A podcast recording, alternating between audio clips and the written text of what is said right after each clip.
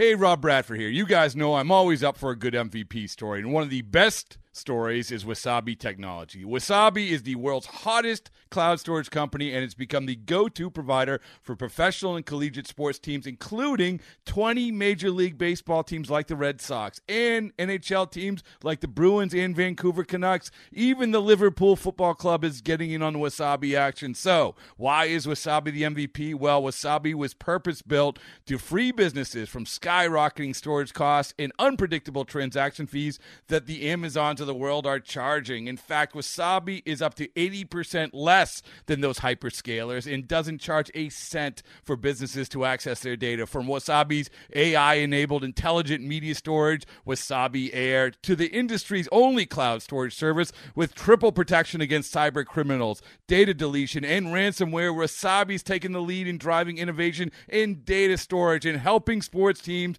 to unleash the power of their data. Wasabi, another Boston based championship team.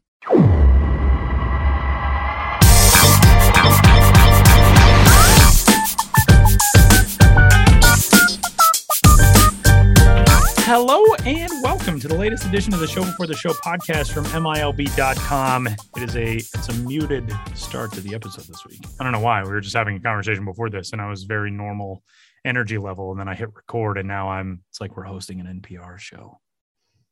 Yeah, are you cold, Tyler? Like you got a hat on? I know I'm actually roasting. I'm roasting. So I have this, uh, this little recording studio set up in my house, as as people who listen to the show may be aware. Um, it's I just like converted a closet in one of the in one of the bedrooms and hung up a bunch of soundproofing foam. I don't know if the soundproofing foam also acts as insulation, but I am burning up in here. I mean, probably. Also, the hat on your head that you are wearing indoors. It's true. No, I'm wearing no a. Well, it's because I have disgusting hair. I haven't taken a shower yet today. Oh, okay. All right. Good. See, this is payback now for you talking about my background and my apartment. Now I'm going to make you. I'm going to force you to acknowledge that you have bad. And I walked right into that trap.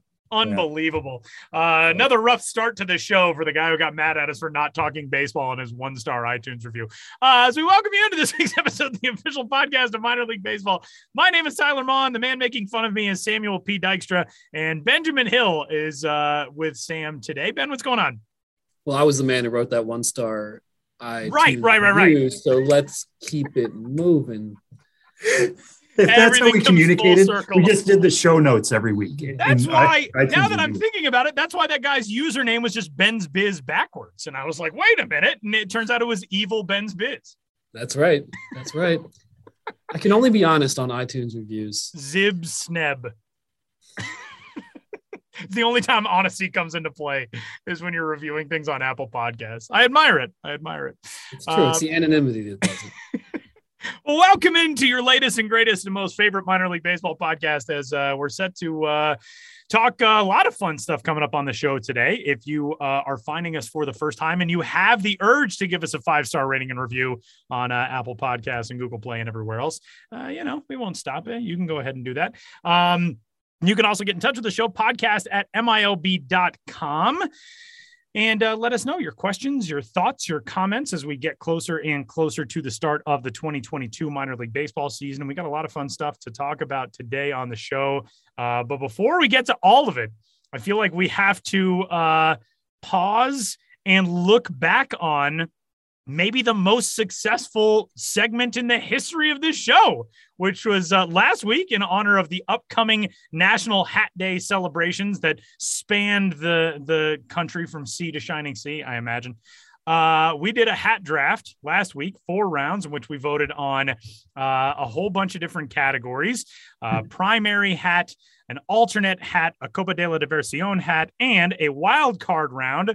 The three of us picked our favorite four hats, and this thing exploded on social media. Now, it's all credit to Sam Dykstra who came up with this idea, but uh, man, people people ran away with this, uh, including uh, Twitter friend of the show Caleb Webb, uh, who is running his own uh, Twitter tournament for the best minor league baseball hats, which you can find on his account uh, at Caleb G Webb on Twitter. People people loved our segment. They obviously are going to love the same thing in in his Twitter bracket. Yeah, and and the great thing about it was it wasn't people saying like, "Oh, how did you miss this hat? Why didn't you pick this hat?" It was a lot of people just sharing hats that they are excited about, and it just highlights just uh, what the tapestry of minor league baseball is. Is that we could have gone any number of different directions, and you know, even I was kicking myself at hats I didn't pick, but we only have four hats, and the other good thing about that is we only took four hats each. So there's lots of hats still on the board. There's lots of ways we could do this again in the future. Um, there's other ways we could do it. We could do just straight up logos. It doesn't have to be hats. We could do uh, names. We could do all sorts of different things. Um, we can expand it out. You know, we've had fellow writers on the show before. Josh Jackson's on every week. We can bring him on. Kelsie Heneghan, a, lot, a whole stable of MILB writers that we could expand this out to uh, in the future. So it was great to see that response and, and, see people get it as psyched for minor league hats as we are. Um, but yeah, look for more of that in the future then if, if you guys are so excited about it. And we had just as much fun doing it as you guys did listening to it. So thanks for all that feedback and, and for listening to it. And uh, I'm doing all this to avoid saying who won the poll uh, because that's being done under protest. Woo! Winner means me. I won. Now, to I be mean, fair, it, I don't know if I would have won if I wasn't the one who posted the poll. And I was actually on, uh, I was working on Sunday when I posted the poll, and I was thinking, should I post this from the Milb account? And then I just posted it from my account and retweeted it from Milb. So I feel like maybe that was like a little bit of tampering uh, with the results. But Sam, do you want to note who did win the poll? Okay, so let's point that out. I'm going to put out several of my own caveats here. Uh, Tyler mentioned that he tweeted out the poll. So, yes, Tyler won, but he won with 48.9%, which is not a majority, but a plurality. I came in second at 31.1%. Ben came in third uh, with 20%. So, normally, a lot of places in these United States, if there's not a majority win, there'd be a runoff. a runoff. Are you suggesting that we do a runoff? I'm, I'm sort of suggesting we do a runoff at some point. Or we can let them hold and just know that everybody, you had your hand on the scales of these.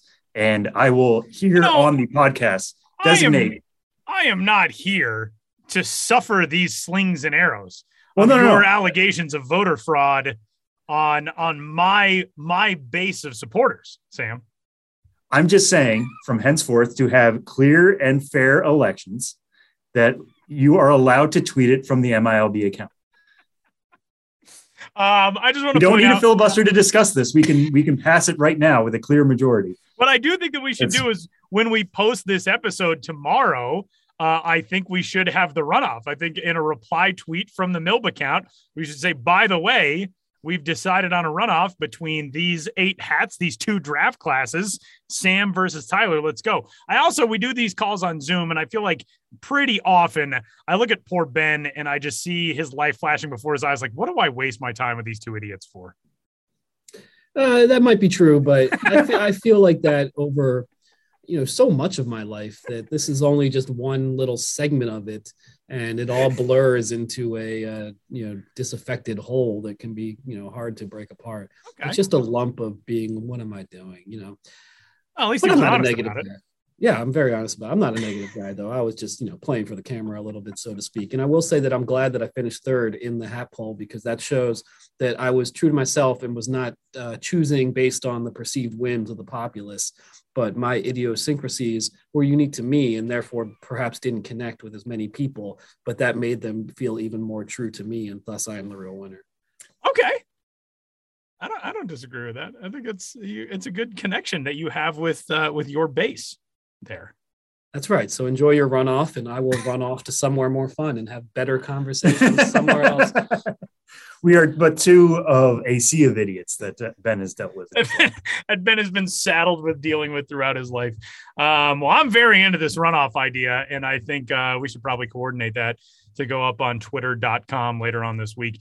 Uh, we are recording this on Thursday, the 20th of January, 2022. So be on the lookout. If you're tuned in on Friday, you can check uh, at MILB on Twitter, and uh, maybe that poll will be underway.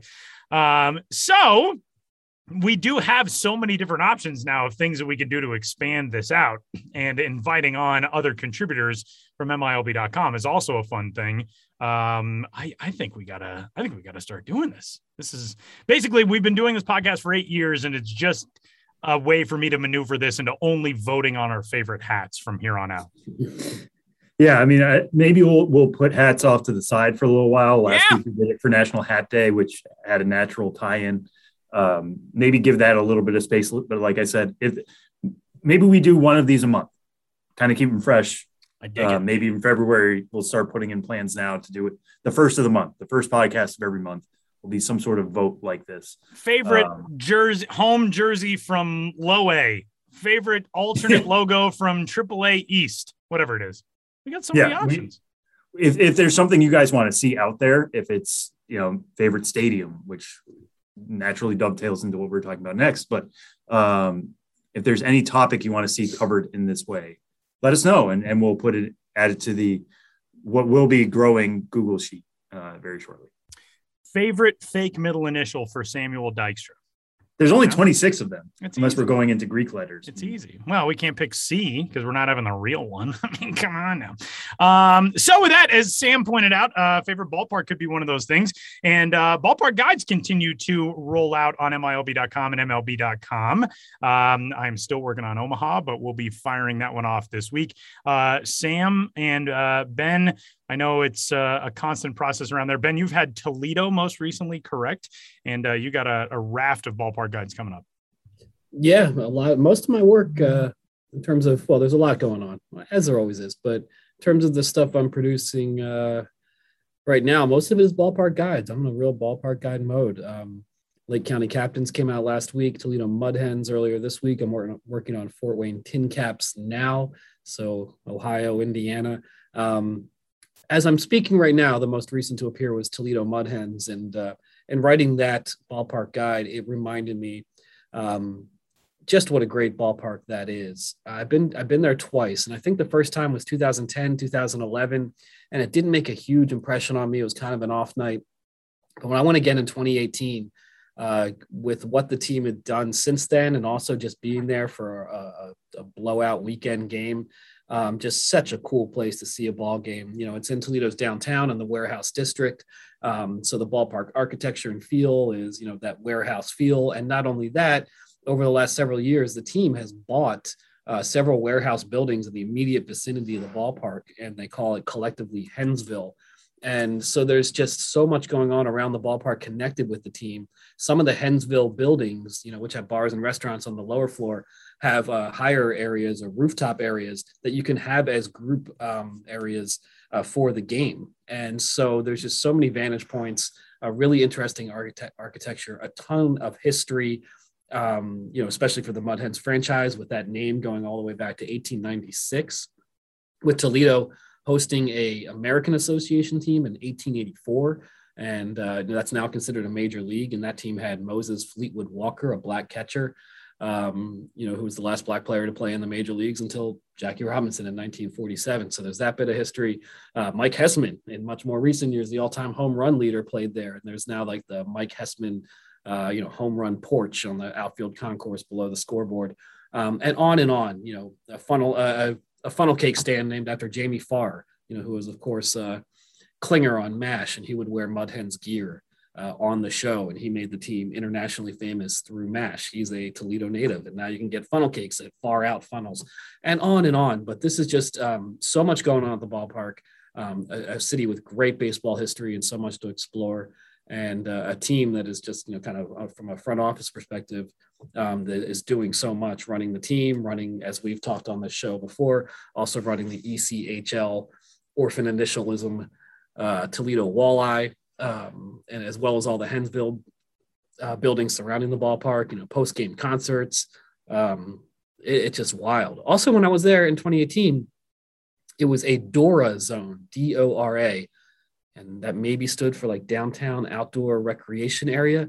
But anyhow, in that part of downtown where the ballpark is, and there's all these other places you can go around the ballpark, bars and restaurants, you can get your booze to go. So it's, you know, before, after, during a game, you can kind of do that more, what I associate with New Orleans or Savannah, Yeah. um, and have that more just like, let's go here, let's go here, let's go here. The game's still going on over there, and there's a concert going on over here. So I don't know. Maybe I fell in love with Toledo. It does sound like a very cool place. It's one that is high on my list uh, to make here in uh, in the coming seasons in minor league baseball. And uh, so you can continue to check those out at milb.com slash fans slash ballpark dash guides. And uh, with that, uh, we're going to pivot to one news item before we dive into our interviews for this week. Uh, there is a new minor league team name that uh, was supposed to be announced via some fanfare and uh, and an official unveiling party coming up on January 29th. It still will be, but it was also leaked onto the internet uh, and confirmed. So the Sugar Land Skeeters, the AAA affiliate of the Houston Astros, are said to become the Sugar Land Space Cowboys. Um, we're going to circle back on this when we have an actual logo to talk about new marks, the new identity, and all of that. Um, so didn't want you to think that we were neglecting it, but uh, that story um, coming up uh, not next week, but the week after, we'll finally get a chance to talk about that um, full on. And uh, we've got a new segment this week as well, which is coming up after our interview, but it's the return of Ben's bookshelf. Uh, Benjamin Hill, uh, a few years ago, would dive into baseball books and uh, baseball related books and, and give us reviews uh, on the site. And now we're going to do that on the podcast. Ben, two segments away, but give us a preview of what's coming up in Ben's bookshelf this week. Yeah, you know, I always enjoyed the book reviews, but over the years, you know, often had less time for it. Or maybe I read a book and it had a minor league connection, but it didn't seem right for a standalone article. And then I didn't have the blog and blah, blah, blah. I had anxiety per usual. I want to cover this, but how do I do it? And then I was like, you know, that'd be a good podcast segment. And uh, so this won't be a weekly thing, but just uh, you know, as necessary, as needed. And of course, it doesn't just have to be Ben's bookshelf. Uh, I'm sure Sam and Tyler and maybe some of our coworkers um, would like to at times uh, you know highlight their own favorite minor league baseball books. But i think it's good to get books into the podcast. And uh, for this debut uh, podcast installment uh, i talked to a guy named michael lortz who i've known for a long time you know just through the internet and minor league baseball the way you meet people of similar interests. But he's going to be talking about his book curveball at the crossroads. And i had a good conversation with him and uh, glad to be talking books on the podcast and tied in with everything else get in touch with me, get in touch with the podcast, the show before the show podcast, Twitter at Ben's Biz. However, let's talk about your favorite minor league books, or if you are an author or you are writing one or whatever. Um, you know, we're happy to, to keep on doing this. And our interview segment this week, which uh, was a ton of fun. Uh, we just finished up recording a little while ago. Uh, ben, give us the the lead in. Yeah, well, as I said in the lead into the to the interview itself, so don't want to be uh, too redundant, but you know, talking to John Katz last week about transitioning from one sport to another and one country to another. He went from minor league baseball to soccer in the UK. It reminded me of Jarra Vella Wright, who I met in Chattanooga last year. Um, I remember it was soon after I got to the ballpark. It was the first ballpark, uh, AT&T Field, that I visited this season, and obviously I hadn't been anywhere in uh, 2020 because no one had. So I was like, wow, I'm back at a ballpark. And one of the first guys I met at the ballpark, I was talking to uh, right after I arrived. And after a few seconds of conversation, I was like, I think this guy has an accent. And I was like, I think he's Australian. And then, of course, as a writer, I'm like, hey, we should we should talk later on. You know, you might have an interesting story. So we spent the last like inning of the game talking about his story. I was unable to convert it to an article in the wake of my trip, but I never forgot you, Jarrah Vella writes, and uh, we now have him on the podcast today, and happy to talk to him. And uh, we enjoy talking to people with uh, you know interesting front office careers, um, you know, who came from you know maybe backgrounds or career paths that are outside the norm.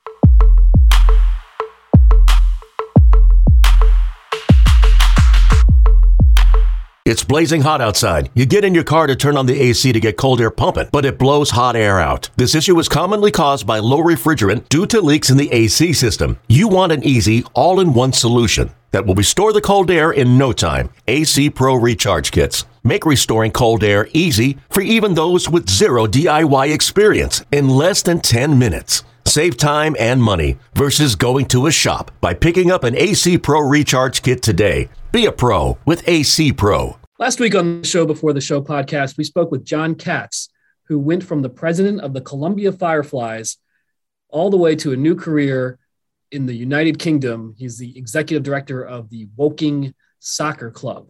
And that was obviously a really interesting career change. Never heard of anyone going from minor league baseball to running a soccer club or football club in the UK. But anyhow, that conversation got me thinking about a man that I met last year in Chattanooga, Jarrah Vella-Wright, who is the team's ticket partnership manager. He's been with the Lookouts for, I believe, four years, five years. He'll tell us everything, but he isn't a native of, of Australia. And uh, that's a long way to, to grow up in Australia and then be working in the trenches in a minor league baseball front office in Chattanooga. So, Jarrah, he is here and he will tell us about his unique career. Thanks for being, being here with us today. Hey, guys. Yeah, thanks for having me. So, before we get into anything, um, you know, regarding uh, how this all happened, and let's just start in the present moment. You are the ticket partnership manager for the Chattanooga Lookouts. Uh, yep. Just tell us a, a, little bit about what you do in minor league baseball. Sure. So I work with businesses uh, throughout the Chattanooga area, um, all across the tri-state region that we have here in Tennessee, um, to bring them out to the ballpark. You know, make memories at the ballpark to have a good time. Um, you know, obviously there's a, a, number of different ways that they can be doing that, but really the essence is to, to come out during one of our lookouts games or or multiple lookouts games um, and have a good time with their family, their colleagues, whoever it may be, uh, and leave the ballpark with a smile on their face. All right, seems reasonable enough, but you're a native of Melbourne, Australia, and uh, the job you're doing now is not the sort of job that most people in Australia are doing, uh, traveling all the way across the country, working in double A minor league baseball, uh, getting familiarized, uh, you know, not only with a whole new country, but, you know, having to be very knowledgeable about the region to sell tickets. It's been a journey. So if you could tell us a little bit about what was your knowledge of minor league baseball growing up or baseball in general, and how did it slowly evolve into this uh, interesting career path? Sure. Yeah, it, it took me a qu- quite a long time to really um, to come across baseball. You know, I, I, wasn't really much of a kid who liked sports in general. It took me a while to get around to you know Australian football and cricket and you know some of the local sports that we have uh, back down under. Um, so baseball was never really part of my attention up until maybe you know some some trips here and there throughout the U.S. Uh, 2007, I believe it was. We uh, took a trip here, went to a, a New Britain Rock Cats game, Hmm. Um, That was my first ever baseball experience, minor or major. Um, don't really remember a whole lot about that experience other than just you know some guys swinging a bat around. Um, but then in 2009, started to get a little bit more of an idea of baseball as the the Yankees were making a run to the World Series. My grandfather, being from Connecticut, drew my attention to that. Um, and then slowly but surely from there, the the interest fostered in, in Major League Baseball uh, and then eventually starting to figure out where the heck these guys were coming from to minor league baseball. Um, but it really, the, the growth of minor league baseball didn't really take my attention until about 2015, 2016. I spent a semester exchange here at Michigan State University um, and, and, really learned a lot more from there. Yeah. So how, how many Lugnuts games were you going to in, in that semester? I mean, that, that's Lansing, Michigan is right there, right there um, Michigan State works pretty well with the Lugnuts. It, it seems like like how many games were you going to then? Yeah, no question. So I went to probably about eight or nine Lugnuts games. Um, they they made the playoffs that year. They made the second round of the playoffs that year. Um, so I remember specifically going to a couple games in their last homestand that they had, which then flowed right into the playoffs, which they were hosting the first round. Uh, I believe it was against West Michigan. Uh, they won the first two games of that series. It was a three game series, so they were into the next round. Um, and then I went to both of those games as well. Uh, I reached out a guy who is still in Lansing, um, Jesse Goldberg Strassler. Um, I reached out to him at the time. The podcast. I was interested in uh, in getting involved in you know in commentary of, of baseball. Um, so he was kind enough to take me under his wing for a, for a game. Um, let me hang out with him in the radio booth, show me around the minor league front office, and yeah, so in answer to your question, a lot of Lugnuts games that summer, that's for sure. Yeah, Jesse Jesse's a good resource for anybody, whether they're Lansing based or otherwise, as, as Ben said. Definitely a friend of the show and to anybody in minor league baseball. Um, so then, uh, just kind of going back to this job you're in now, you know th- that interest may have been peaked around that time, but then all of a sudden, like a lot of p- people in job seekers, you're trying to find a job in minor league baseball that can send you to all four corners of the country or even internationally if you go to Vancouver. Um, so, what was it about Chattanooga that ended up working out, and what was the transition like just to Tennessee? Because, like you said, you had some experience in Connecticut and Michigan, but Tennessee is a completely different area. Yeah, very much so. So Chattanooga wasn't actually my first stop in minor league baseball. Um, I spent a season working. My first ever season was in 2017. Um, I was an intern with the Beloit Snappers, the then A ball affiliate up there in Wisconsin. Um, and so I, I, applied for a number of positions after completing that job. One of them was here in Chattanooga, actually, a position I'd applied for the year prior. Um, but on, on understandably, uh, guy from Australia, they didn't really, you know, want to touch me because didn't have a lot of base any baseball experience really. Um, but after that season, got a job here um, as the media and promotions assistant here in Chattanooga, Tennessee, 2018 that was. Um, and then in July of that year, they asked me to stick around full time, selling tickets to to groups and everything. Um, and so that's where I've been ever since. That was my number one goal when I came here to Chattanooga was to stick around um, and been able to do that. Jared, when you explain to people back home what your job is, I would imagine there's a lot of like, wait, you do you do what now? What uh how how are the conversations like with people back home in in Melbourne? Yeah, it's complicated. Um honestly, I tell them that I work in a small town and try and bring everyone to to that city to baseball games. That's essentially what it is. Um, you know, it, it's really minor league baseball and, and getting into it, even for Americans, is kind of complicated. You know, it's it, most of our fans don't understand what we do on a day day in day out basis, and they don't understand why the heck that we're here on January twentieth. Uh, you know, when baseball season doesn't start until April. Um, so it's really explaining things to Australia uh, and my friends down there, and explaining things to our fans here in Chattanooga is really no different. Um, you know, at the end of the day, we're just trying to get people to come out and have a good time while enjoying a baseball game. You also spent uh, a little bit of time with the Melbourne Aces back home uh, in the Australian Baseball League. And, um, you know, baseball in Australia is probably like a third tier sport in terms of popularity and size, but certainly growing over there. Um, what was your experience like getting a chance to work in the ABL, especially with some MILB experience and now being, you know, back in the minor leagues full time? What was that like? Yeah, it was very much the beginnings of where I'm at right now. Um, there was being a small team and everything like that. It took me a while to realize that you know there was a lot more to baseball than just you know the Australian Baseball League and everything. Um, but just all the fan engagement that they were doing, all of the stuff outside of the baseball diamond, right? You know, you you kind of think about all the stuff in between foul line to foul line. Um, but that gave me a great understanding of everything outside of that all of the sponsorship that goes into it, all of the importance of, you know, recognizing a Toyota during an innings break or, you know, having selling tickets, you know, getting people to the, to the, fan, to the gates and everything.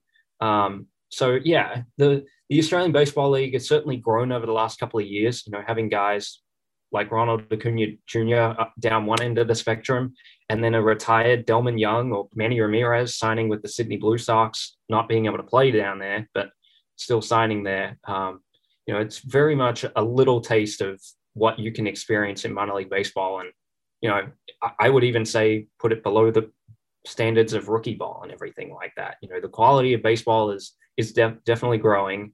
Um, but if you want to, you know, if you want to get a, a, good little taste of Australia and, and come on, come on down, have a, a nice summer and stuff like that, spend a couple months down there, why not?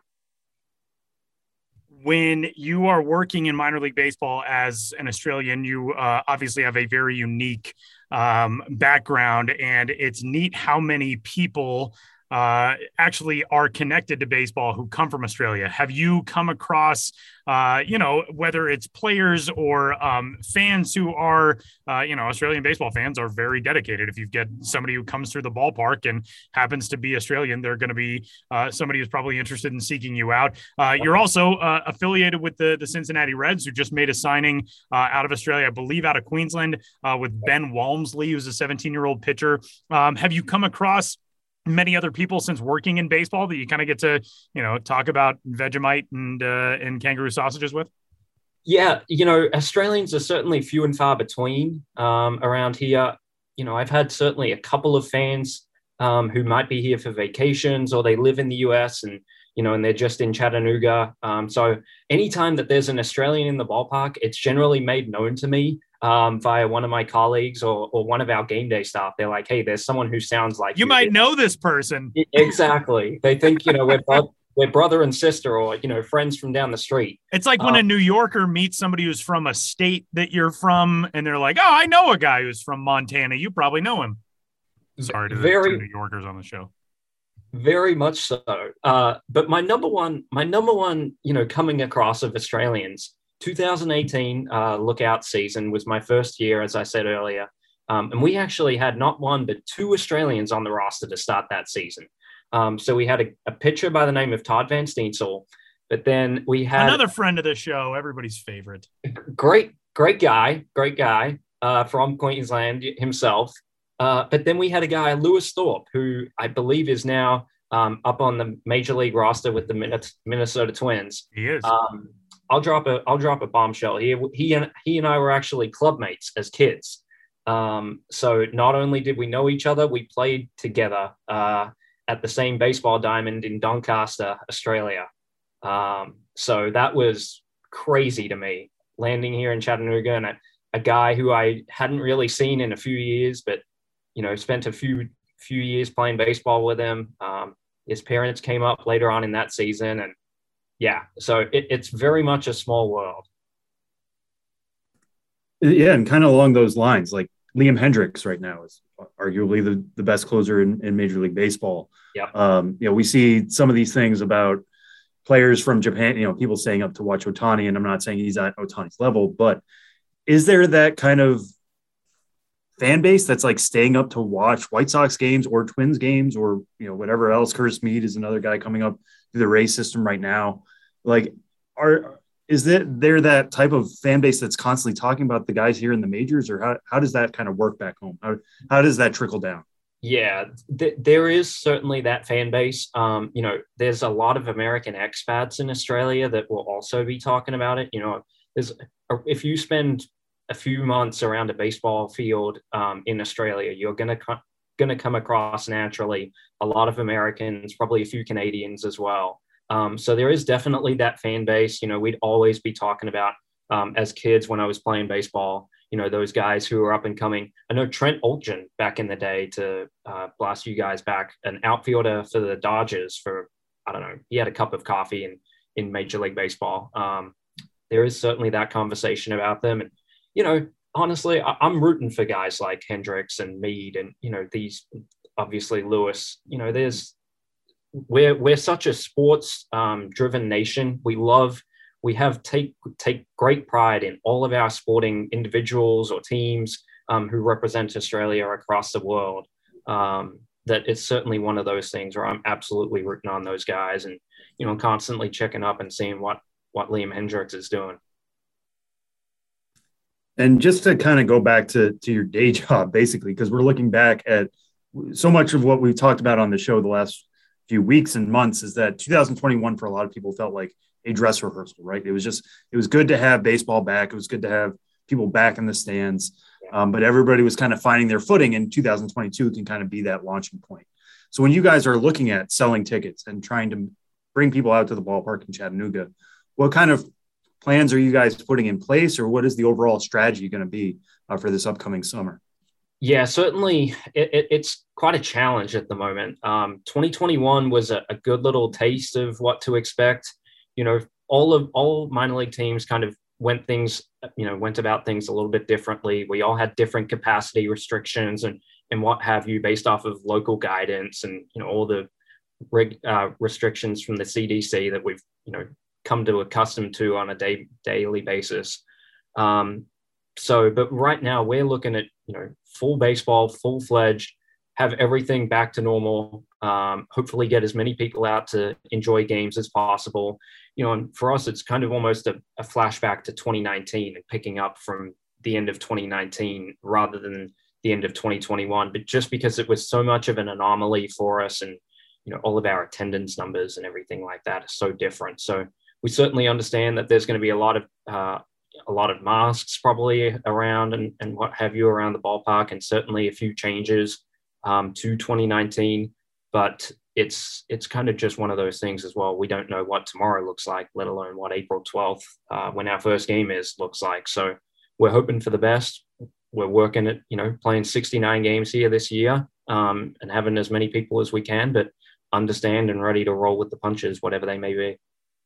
Jarrah, I got to ask you a, a baseball related thing. Your uh, ABL alma mater, the Melbourne Aces, have been maybe the most talked about story in uh, in baseball over the last few weeks because uh, Genevieve Beacom, a 17 year old left hander, made her professional debut. She is the first uh, woman to pitch in the Australian League, uh, and it you know wasn't a token thing. She's out there slinging 84, 85, and dropping in uh, Bugs Bunny breaking balls and stuff. And um, you know to be somebody who's in a minor league front office, and you said before we started recording that you had uh, front office members, fellow front office members coming up to you that day, like, "Hey, did you see this out of Melbourne? What's that been like seeing, uh, you know, your old team kind of take center stage on the the baseball landscape?"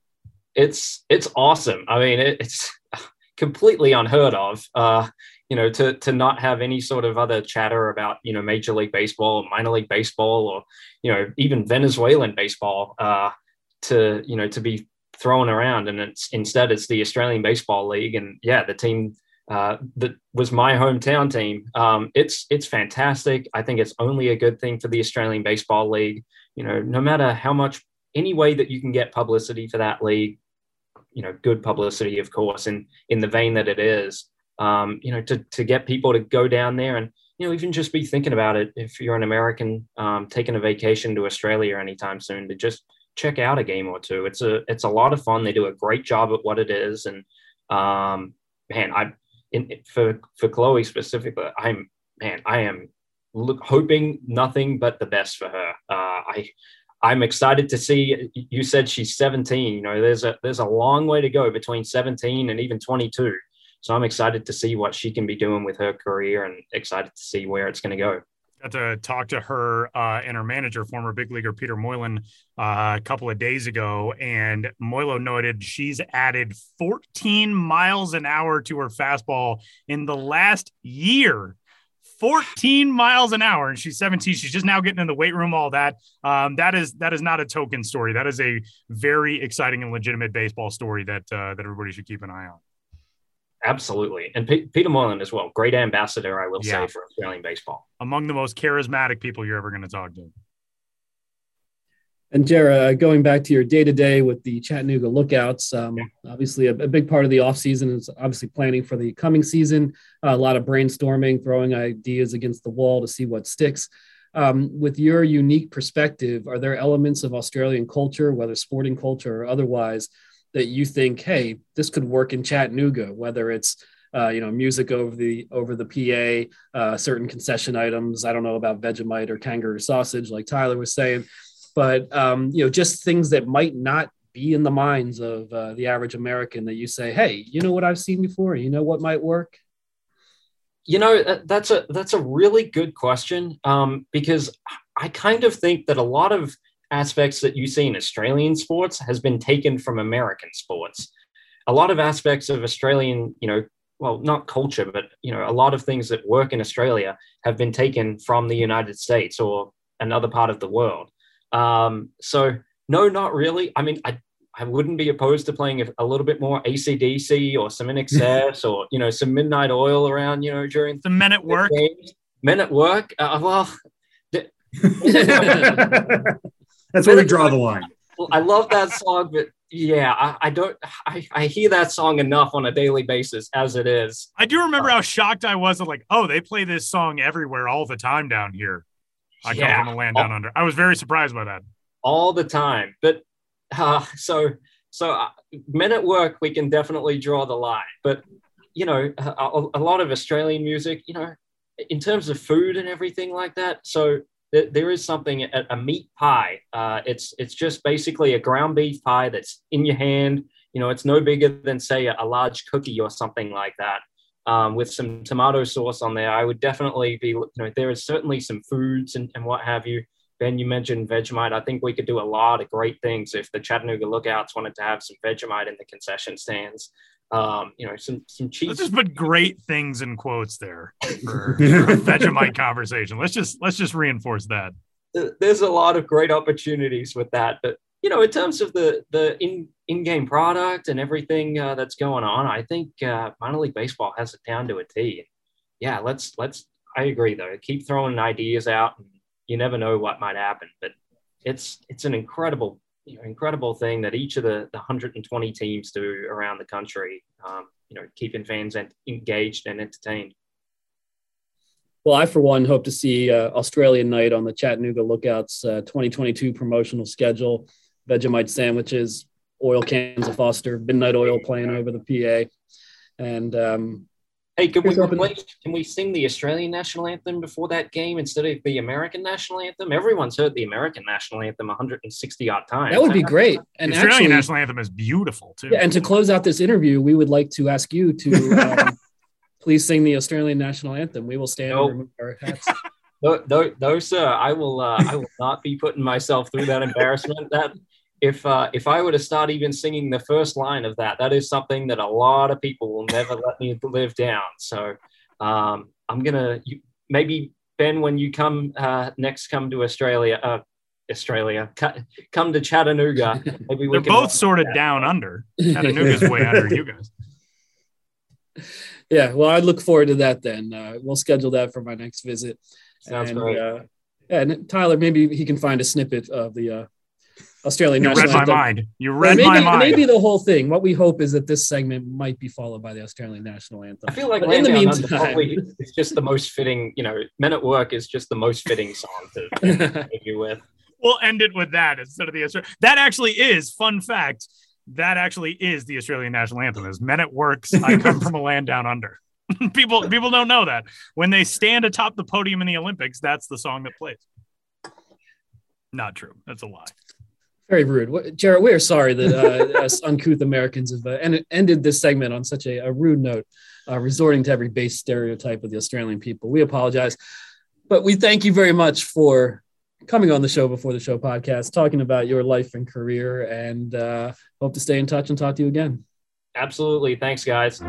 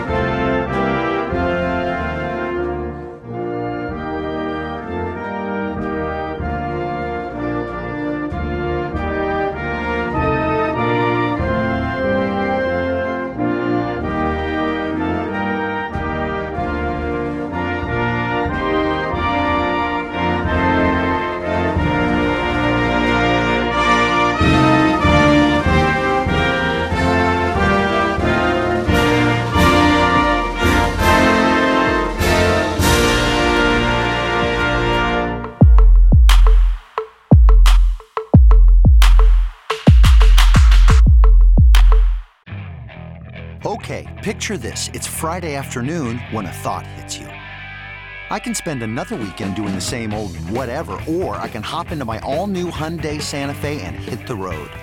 With available HTRAC all-wheel drive and three-row seating, my whole family can head deep into the wild.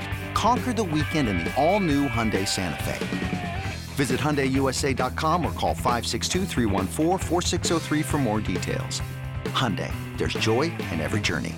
Here on the Show Before the Show podcast, I, Benjamin Hill, Ben's Biz, have decided to resurrect um, a column that I used to write for MILB.com, Ben's Bookshelf. And uh, over the years, over many years, over a decade plus, I would just feature books that, in one way or another, were, of course, about baseball and often in some way or another about minor league baseball. And I thought, you know what? That'd be a good thing to do on the podcast. So let's try it out. And here for the first podcast, Ben's Bookshelf, we have Michael Lortz, the author of Curveball at the Crossroads. Michael, thanks for being here with us today, or just with me, ben, really. Ben, always great to see you. Always great to talk to you. And uh, thanks for having me on. Yeah, my pleasure.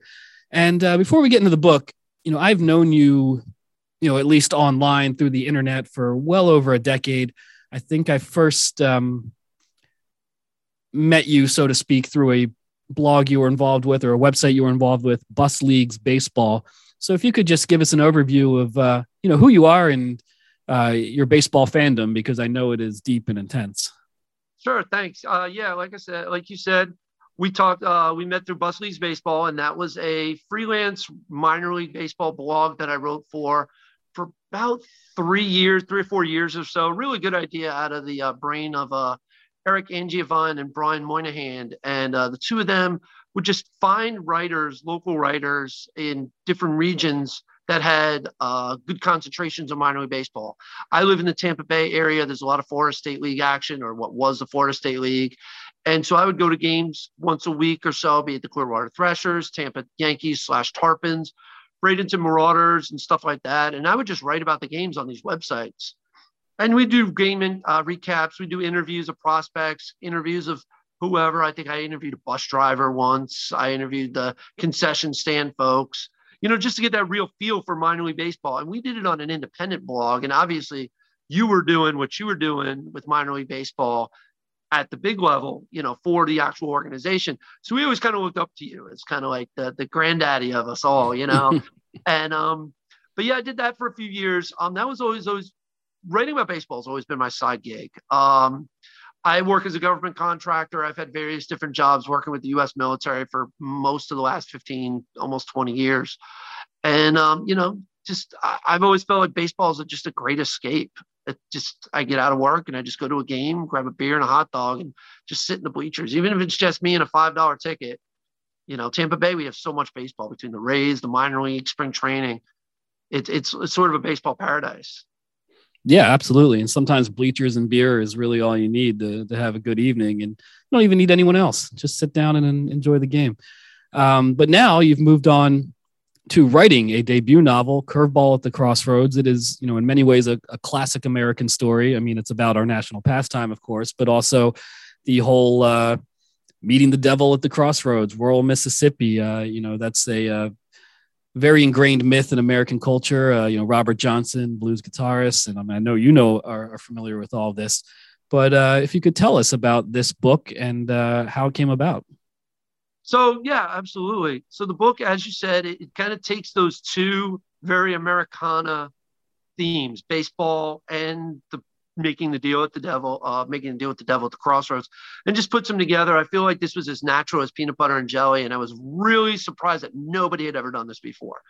You know, we have a lot of stories about the devil with music, a lot of stories with the devil. Um, there's even, you know, there's the show Lucifer where the devil's a bar owner. Uh, and there's so many stories in media where people make deals with the devil, but there had never been one, or the closest I could find was damn Yankees. And that was more or less from a fan's perspective. He makes a deal with the devil so the Yankees will lose, if I'm not mistaken about that. But never a an athlete who makes a pact with the devil and you know and, and sells his soul. And I was actually working with the military. I was in Afghanistan, and just I feel like I maybe I was listening the, the Devil went down to Georgia one day, and I said, "Oh, this this would make a great baseball story." So it kind of turned it into a, a five page short uh, short story. Sent it to a few friends. They were like, "We need more," but this is you you have you know introduction and conclusion way too quick. We need more. What happens to the guy? Like, how did he? How did his career grow and all that stuff? So it ended, ended up being about a 200 page Word document uh, during my time working with the military in Afghanistan. And as I, as I mentioned to you prior to the interview, I had nothing else to do out there. It was work 12 hours. And then what do you do when you get off time? You know, you're just watching DVDs or you're maybe going to the gym. So me, I wrote a baseball novel. And uh, then it sat on my desktop for years or it sat on my hard drive. And when the pandemic hit, I realized that we didn't have any baseball and nobody had baseball. And I had this story that a bunch of people had liked uh, that I'd sent it to, kind of just a rough draft. And I said, if I could get this thing published, it at least satisfies a need that, that there's an appetite. And it's not even really about making money. It's just feeding the appetite for sports while nobody was playing sports in, re- in real life. So I just, I really just buckled down and I did a couple more edits of it and added a couple more voices, little, you know, rehashed a little dialogue here and there. I think I actually wrote the final chapter, which I like the way it ended, but the ending that you read, the last two or three pages, kind of closed off the book. And that was written in early 2020 and got it out there and got it published. Definitely a journey. And um, the pitcher, the protagonist in this book who makes the deal with the devil is uh, Jamark. And um, there's a lot of detail about his his baseball journey, you know, from a local phenom and an injury and uh, then what happens after the deal. And a lot of the action does take place uh, in minor league baseball. Maybe not quite a minor league baseball that we are familiar with, a fictionalized minor league universe. But you, you know, through bus leagues baseball, going to so many games in the Tampa area, um, how did your knowledge of minor league baseball specifically inform this novel? I, I love that question. It's a, it's a fantastic question, and you're absolutely right. I was able to kind of put myself in the small stadium, you know, and he pitches a game in Boise.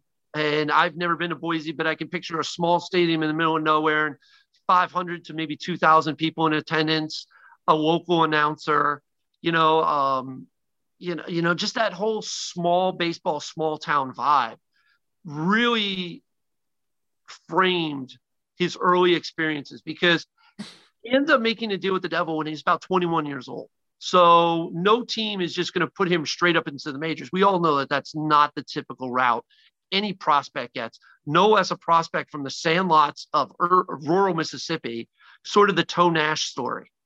Uh, if you remember Toe Nash from that from back in there, he was definitely a model in just this guy. One scout sees him, one scout signs him for I think uh, seven hundred dollars and new tires on his car, and so it's it's just this real shoestrings, low budget story of him. Um, you know, I say like after he um, he encounters a minor league record along the way and after that, he's able to order a pizza uh, with with his minor league salary. So it is that reality that minor leaguers are really living by their shoestrings, you know. And some of it is low budget. There is only one reporter covering a game, and that one reporter might be a college age student who's just trying to get some quotes to build her portfolio. So I definitely really played into that um, without going super in depth, but there is some some really some baseball insider stuff there. And if there's a game in Durham, I had to put a game in Durham. I mean, that's if he's going through the minor leagues, he has to play at Durham at some point.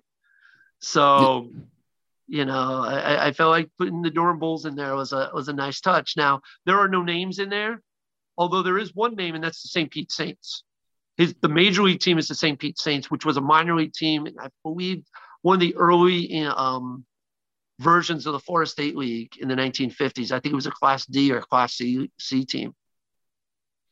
There you go, real life informing fiction.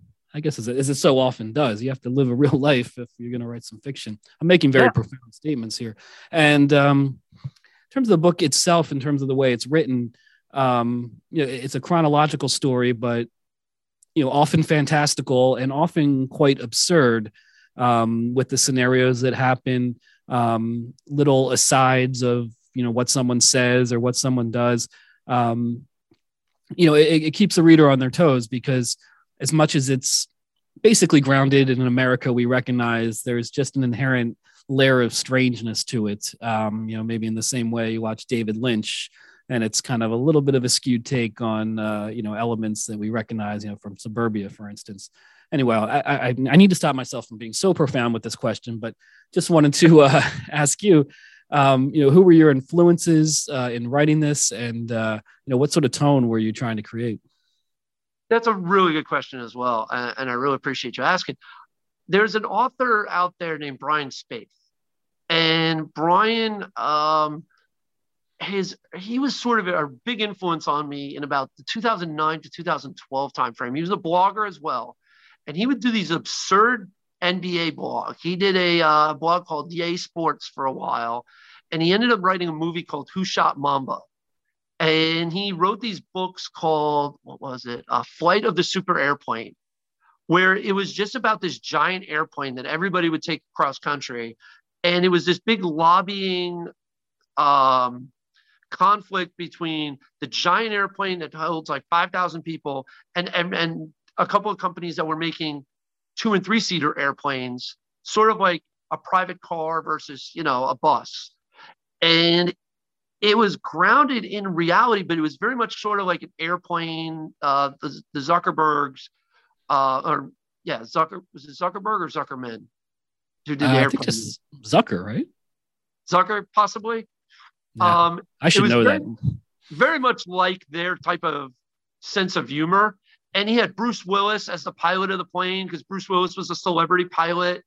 it was just really absurd, but it was really it, there was a lot of plays on words in there and a lot of just ways to take things. And I was just like, wow, here's this blogger, creative writer who wrote absurd takes about the NBA and would put his own characters into games. And it's like, this is a huge, any, he would pump out like a book a year of the super airplane, prequel to the super airplane, sequel to the super airplane. And I was like, wow, I mean, these are self published things. And I, I wanted to do that. Like, that was, you know, just like you were writing for minor league baseball and we kind of looked up to you and you know in the bus leagues. And i looked up to brian as sort of a creative influence. I said i want to do that. And i've also been um, highly influenced by um, the curious case of sid finch. The sid finch book is uh, is always a favorite of mine. Actually i went and reread it after curveball and the crossroads was published and i was like wow i just that's another absurd book. I mean here's a, a buddhist monk pitching with one shoe and you know how you know, and the Mets find him and he joins the same starting rotation as Dwight Gooden. You know, so now let's take that character, tone him down a little bit, make it a little bit more realistic, put him in the minor leagues, give him a deal with the devil, and, and put him back out there and, and see what happens. Yeah, well, it's it's mythical, it's American, it's absurd, and if you want to see what happens, you have to read Curveball at the Crossroads by Michael Lortz. So now, uh, the most important question to wrap up on: if someone wants to read this book, how would they go about doing that? Um, so it's available on Amazon. It's available on Barnes and Noble, Walmart, anywhere you can order a book. Um, I also have books. If somebody wants to message me, I can sign a book, you know, and, and send it out to them. So I always keep a box of books in my living room at all times. If somebody wants a personalized book, we can definitely Venmo, pay, um, PayPal, Cash App, everything like that. Um, yeah, so Amazon and, and every everywhere books are fine, everywhere fine books are sold. Uh, you can also go to your local bookstore. So I also very much encourage supporting local bookstores. Your local bookstore can order it as well. It might take a couple more days, but you are supporting local bookstores and putting money into back into your local economy. Absolutely. And uh, I just said I was closing, but what has the response been so far uh, to, to your book? responses have been really, really good. And if we have about two more minutes, I do have a side story about a response that's minor league baseball related. That is a really awesome story. So All right, do, let's, do hear an, let's hear an awesome story then. That that's right. that's always the way to end it. So as you were as I was talking about this, I was like, man, I got to tell Ben this story because it's such a cool story. So in the book, minor league baseball player Jamark Relaford encounters a minor league record, and that record is strikeouts in a game by a starting pitcher. Now, I'm not sure if you know this, but the starting pitcher record for most strikeouts in a game is 30 by Hooks Iott, I O T T. Right there, when you, you know, in the visual, your eyes got big by 30 strikeouts in a game by a starting pitcher is a ridiculous number. But it happened in 1941 in Paragould, Arkansas, in the Class D League, Class D or Class C League, another one of those World War II records from way back when. So Hooks Iott um, actually had about a 15 year minor league career that kind of swarmed in. You know, uh, I think he lost a couple of years in the war, in World War II. So he was about the late 30s to early 50s was his minor league career. A lot of, uh, you know, you look at the numbers, there's 200, 300 innings in the minor leagues, which is unheard of now. His, his numbers are major league numbers, but in the minor leagues. So he actually pitched for the St. Pete Saints as well. He ended his career here in, in the Tampa Bay area in the 1950s passes away in 1980. His family stays in the in the Tampa Bay area. I write this book and I just go on um on Facebook and I find his son who has pictures of Hooks Iott in uniform in the St. Pete Saints uniform. And I say, Mr. Iott, I wrote this book. I mentioned your dad. I know your dad has passed away. Would you be ever would you be interested? Their family has been so receptive. They came to my book release party. Um, I've signed books for them. They've been the nicest family because I mentioned their dad and their dad's sort of obscure minor league record, real life minor league record in my fiction book. And they've been the biggest fans so far. And it's really cool. It's really cool to have kind of carried on their family legacy. Yeah, that's really a that that is an awesome that's a great story and uh, it shows the connections you can make within the world of minor league baseball. And now I really do have to wrap it up because I booked this conference room only till 11:30, and there's someone waiting outside the door to get in here. Michael Lortz, curveball at the crossroads. Thanks so much for being here. Thank you.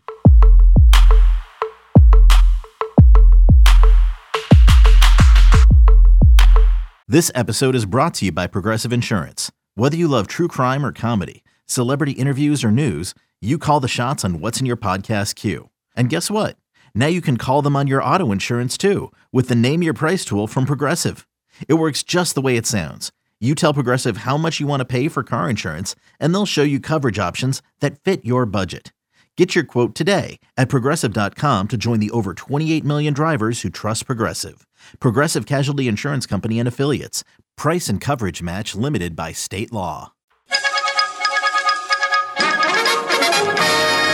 Interrupt this podcast to bring you another thrilling edition of Ghosts of the Minors. Now, here's your correspondent and host, Joshua Jackson.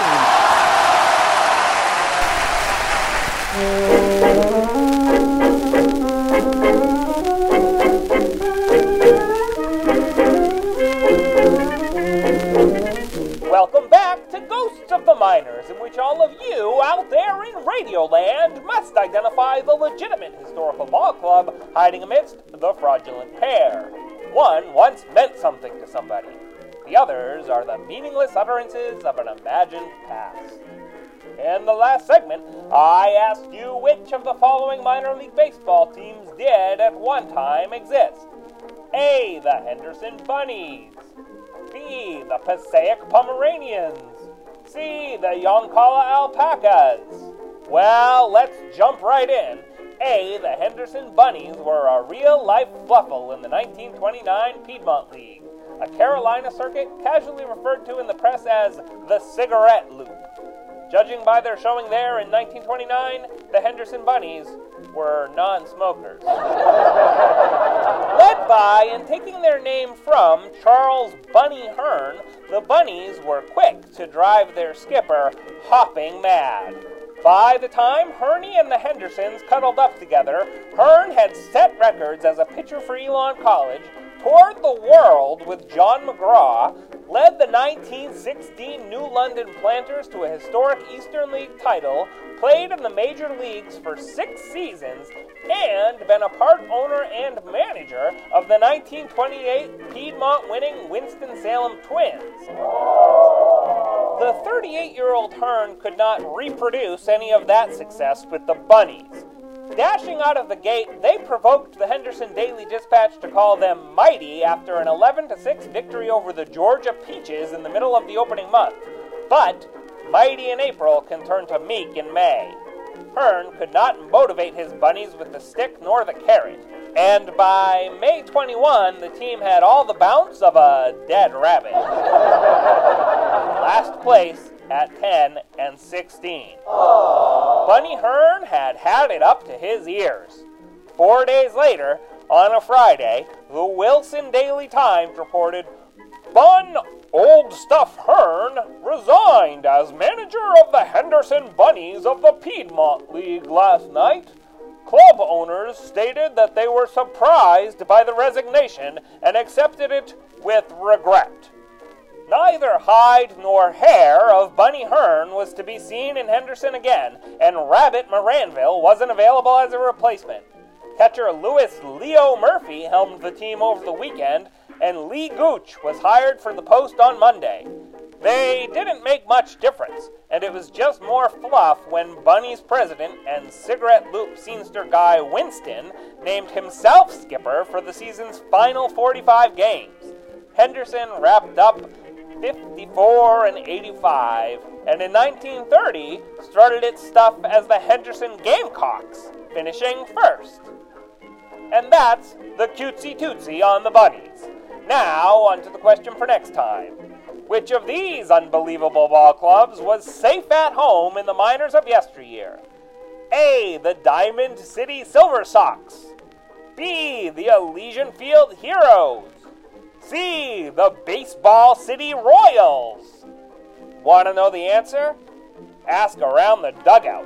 Or tune into the next Ghosts of the Minors. But for now, you'll have to excuse me.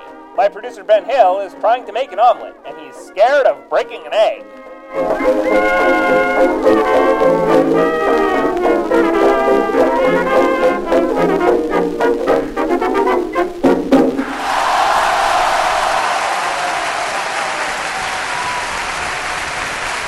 To your friend and ours, Josh Jackson, for swinging by with this week's edition of Ghosts of the Minors. And uh, that'll uh, just about do it for this week's episode of the show before the show. What did I neglect to mention? Anything?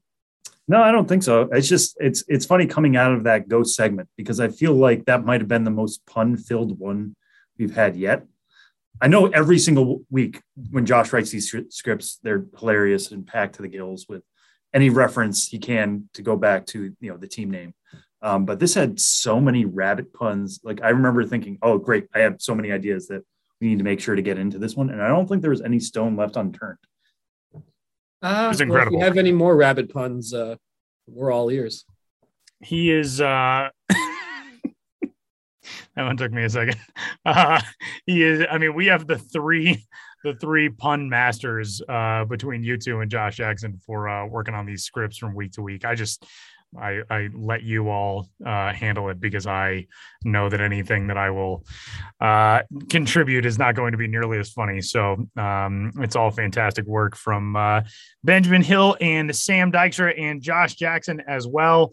Uh, and you can get in touch uh, if you've got, as Josh said on our uh, our ghost specific segment, if you've got a team uh, from your town, from your area, even just from your brain that you know you came across at one point that you think, oh, that'd be a fun ghost of the minor segment, uh, please get in touch and let us know podcast at milb.com and uh, that'll do it for this week's episode of the show. Big thanks to uh, to all of our guests and uh, for benjamin hill and sam dykstra. My name is tyler Maun. we'll talk to you next week